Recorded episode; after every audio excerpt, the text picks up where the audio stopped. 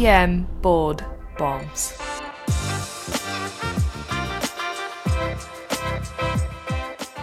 Hi, welcome to another episode of EM Board Bombs, where you come for the stems and stay for the awesome bombs of knowledge, both for your board exams and for real life. I'm Marlena Wosiski, and I'm here with Blake Briggs. Happy to be here today, hosting Co-founder, another co-host. episode. Co-host, social media guru, doing the Twitter things, and sometimes I let you use my wonderful voice. Yes, absolutely. Happy to have you here again, as usual. Dr. Husain, as you could suspect, is is not here. He's doing something else. And I'm going to be honest, I am out of the crazy amount of examples of things he's doing. you know, someone told me the other day uh, when I was at work, they're like, does Iltifat really do all that stuff? And I'm like, well, we try to make it as believable as possible. So there's a strong possibility that he actually could be doing the things we mentioned. He might be. He might be striking with the United Auto Workers, for all we know. yeah, exactly. No, I think last time he was in the Hollywood Strikers, the writer's strike. Oh, so, yeah. He, yeah. yeah. Don't worry, EM Board Bombs is not victim to that. We uh, we are just like any other medical podcast. We are grossly underpaid for what we provide. we are our own bosses, which also mean that we are our own payroll. exactly right. Well, let's delve into this awesome topic today. Uh, Marlena, I love the topic that you picked. As usual, Marlena and I usually have a few text exchanges of talking about what should we talk about. And this one is a really uncommon thing that you probably don't think about regularly, but it's time to relearn it because it's very scary. You have a 57 year old female arriving to your ED with complaints of dizziness. So the patient presents pale. She looks unwell on arrival. She's tachycardic. Her husband states that the patient has had intermittent episodes of confusion as well and altered mental status over the past week. The patient admits to recently adding a new homemade kombucha recipe that she's trying at home to lose weight and have a more healthy intake instead of soda. In triage, she actually tells the nurse that she regrets finding an article on social that describes a new pasta recipe that was titled, quote, Turn Gigi Hadid's spicy vodka pasta recipe into a pizza sauce. And I'm not kidding you, that's the real article that I found online. the exact title. Anyway, the patient is now having diarrhea for about a week. She has confusion episodes we mentioned, as well as dizziness with standing. You get some labs, and immediately the CBC results impressively within five minutes with a platelet count of 10,000 and a hemoglobin of 6. She has petechiae on exam. Which of the following is the best next step while the patient is in the ED? Choice A, plasmapheresis. Choice B, platelet transfusion. Choice C, fresh frozen plasma. Choice D, packed red blood cell transfusion.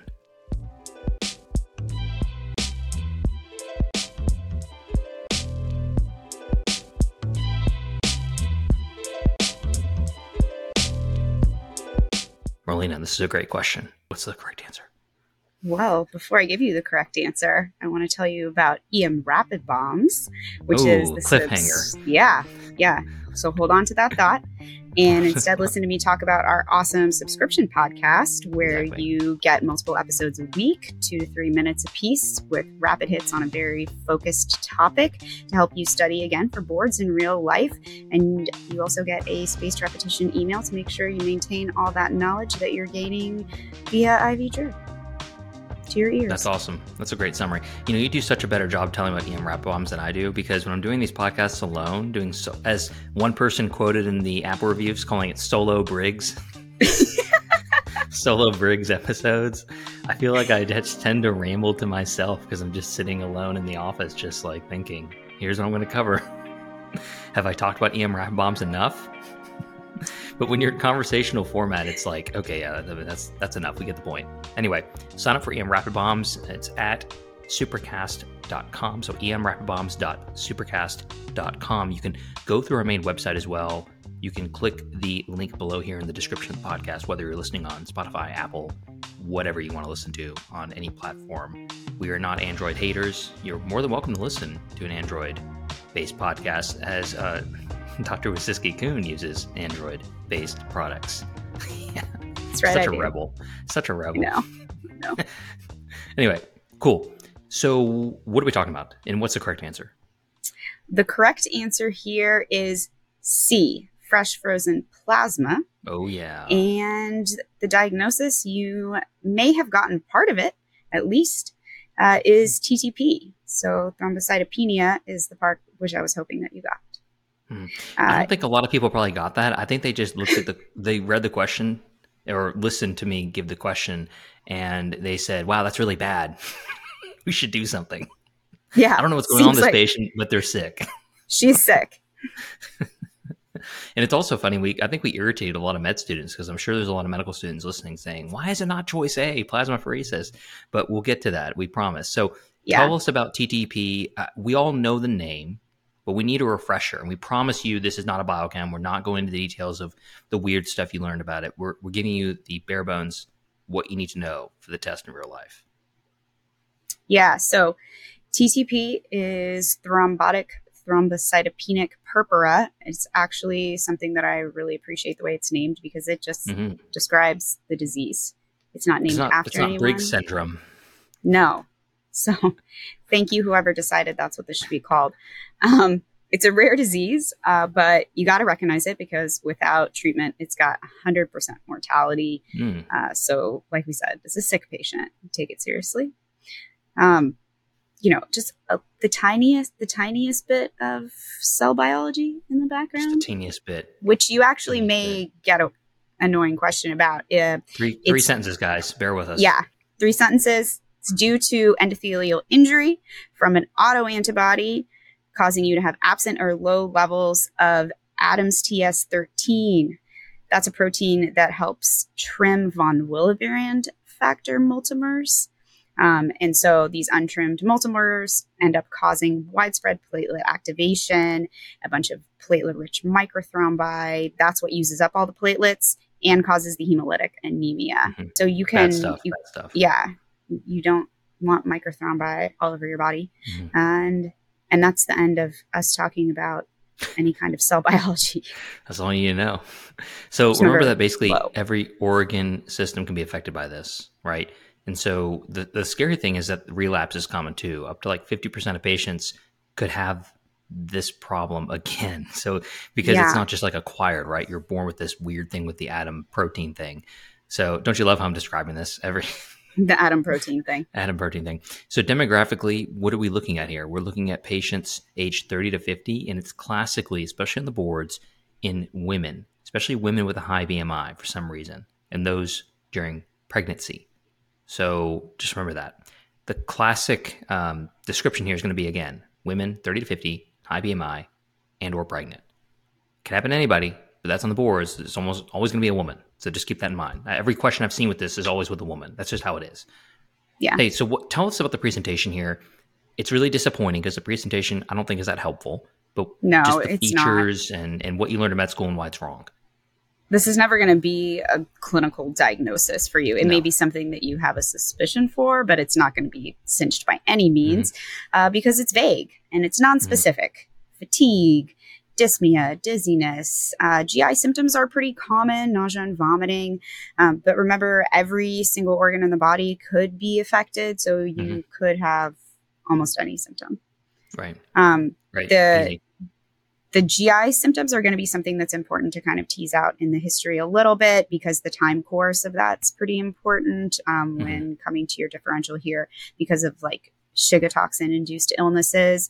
Um, you know, so whether the GI illness like really preceded symptoms or is concurrent with their the rest of their symptoms in their presentation today.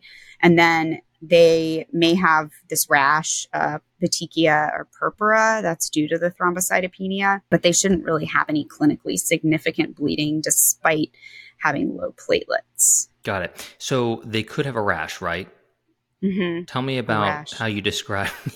they have a rash. It's a. it's a. Um, I mean, it's the one mac- like, is it maculopapular? oh my God. Okay. They always describe rashes that way. It's just maculopapular. he, Dr. Briggs is saying this because he knows it triggers me.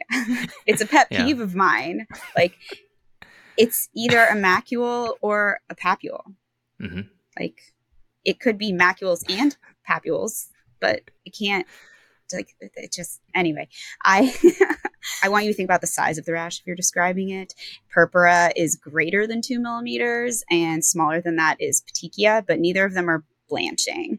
Um, but in reality, and I do this too, even though I have mm-hmm. weird pet peeves about describing rashes, you just take a picture of it and put it in the chart, mm. and then you say rash as pictured below. You know, I can only so imagine the poor med student using the word macular papular to you as they're shadowing you or working with you in ER, and you're like, "Hold up!" and you just the whole the whole room, you know, freezes. You could hear like a pen drop on the ground, and they're like, "Oh no, she did it again. She she upset Dr. Wosiski Kuhn." You know, speaking of pet peeves, you've triggered me now. A weird pet peeve of mine also is that it's 2023 and we still don't have an easy way to upload pictures into the chart in most yeah. EMR systems. Yeah. I'm talking about like Cerner or Epic. I'm going to just name drop them right there. We're not sponsored by them. We're sort of interested, so you can reach out to us. Yeah. if you're willing That's to pay, pay us a stipend to help develop a photo capturing app, and and for those of you listening out there that think, oh, there is a photo capturing app, we all know, and it's it's clanky and it's not that good.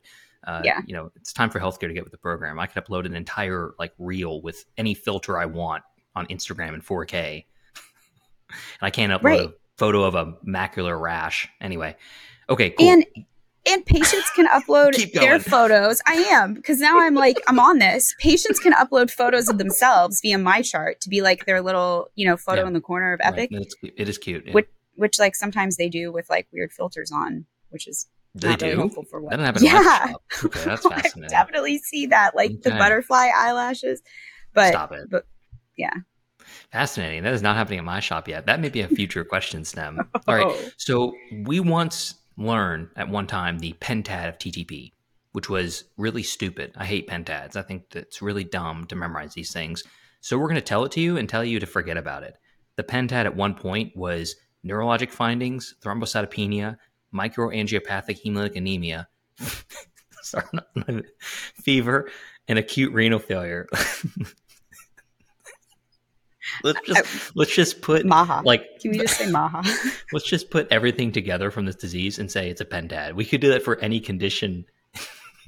I know. Yeah. Have you heard of the pentad for appendicitis, abdominal pain, nausea and vomiting, leukocytosis, anorexia, and I'm coming up with this on the spot. Oh, and um, I don't know, Won't jump migratory pain.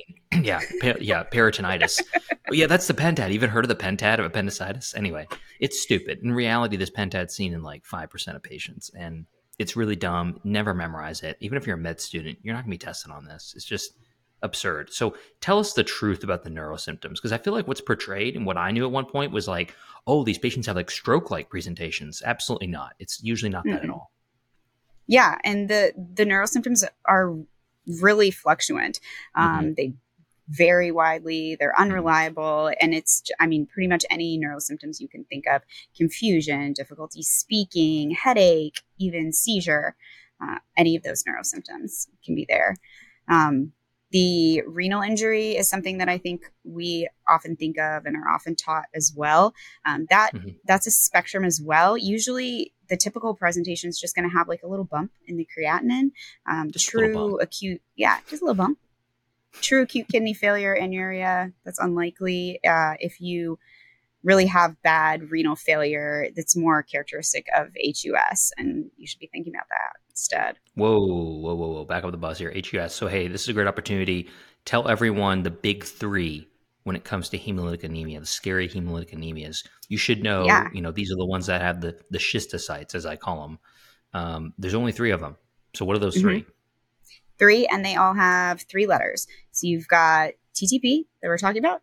You've mm-hmm. got HUS that we just mentioned, and then you have DIC, disseminated intravascular coagulopathy. Right. And HUS, of course, hemolytic uremic syndrome. We've done a podcast on that in the past. We have a handout on the website for HUS. Uh, we also have multiple Rapid Bomb episodes covering DIC, TTP as well, and HUS. If you're a Rapid Bomb subscriber, you've already learned about all three of these from our Rapid podcast. Yeah. We're just now covering TTP. So really, you get that high intensity, you know, in depth episodes for that drip learning. Um, so take a look now. Hey, so here's a key pearl. If you weren't really listening at all until now, we don't blame you. It's been pretty TL, dull until this moment. TLDL.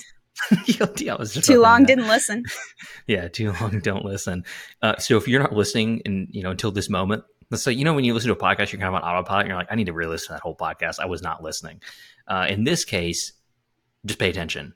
Here's the big point: if you have low platelets and anemia together in a really ill-looking patient, you should absolutely think about TTP, along with other you know hematologic pathologies. It's not sepsis. Sorry to break it to you. I know that we're always trained to, to think it's sepsis, but think about something else. So if you have a high clinical suspicion for TTP, again, low platelets, anemia, ill looking, you need to be ordering a schmear on a bagel. Just kidding. Smear. Please don't eat the patient's blood. The blood smear, not a schmear. The blood smear. And it needs to be ordered. It, does that matter for you? No, but your hematologist is automatically, if you call them, even for these, you know, leukemia workups that you may call about, uh, if you're working at different EDs that have hematology consultation, they're always going to tell you to what? Get a PCR, get a blood smear, and call me in the morning. Yeah. So essentially, we don't we don't look at the smear ourselves, but you need to get it. And honestly, the lab will usually report a schistocyte finding on the smear. They'll, when you order it and it's an automated differential, and they look at it, and if the patient's sick enough, and you call the lab and say, "Hey, what, what's up with the, the differential?" They'll tell you if there's schistocytes, especially at larger centers. And TTP is extremely likely when you have a patient with low platelets, anemia, and essentially you nail the diagnosis if they have schistocytes. Okay, yeah. so However, there is a difference here with thrombocytopenia. Why don't you tell us kind of what that is? Because I feel like a lot of people use thrombocytopenia and it's like one point below normal or something. Right, exactly. The thrombocytopenia we're talking about here is like pretty profound. Mm-hmm. Like we're not talking about the platelets of 124,000 that my mom called me about last week because she saw that it was red on her annual right. labs. And is that why I'm tired and I'm bruising? Like, no, mom, you're just a normal woman in her 70s. It's okay to be tired. she doesn't have TTP. In TTP, the platelets are usually less than 20,000. Mm-hmm. Right. And of course, there's going to be those other general symptoms that don't really matter here that are all inferred, right? Remember the stuff you remember from medical school, the low haptoglobin, you know, who cares? You're not ordering that test, even if you have the ability to.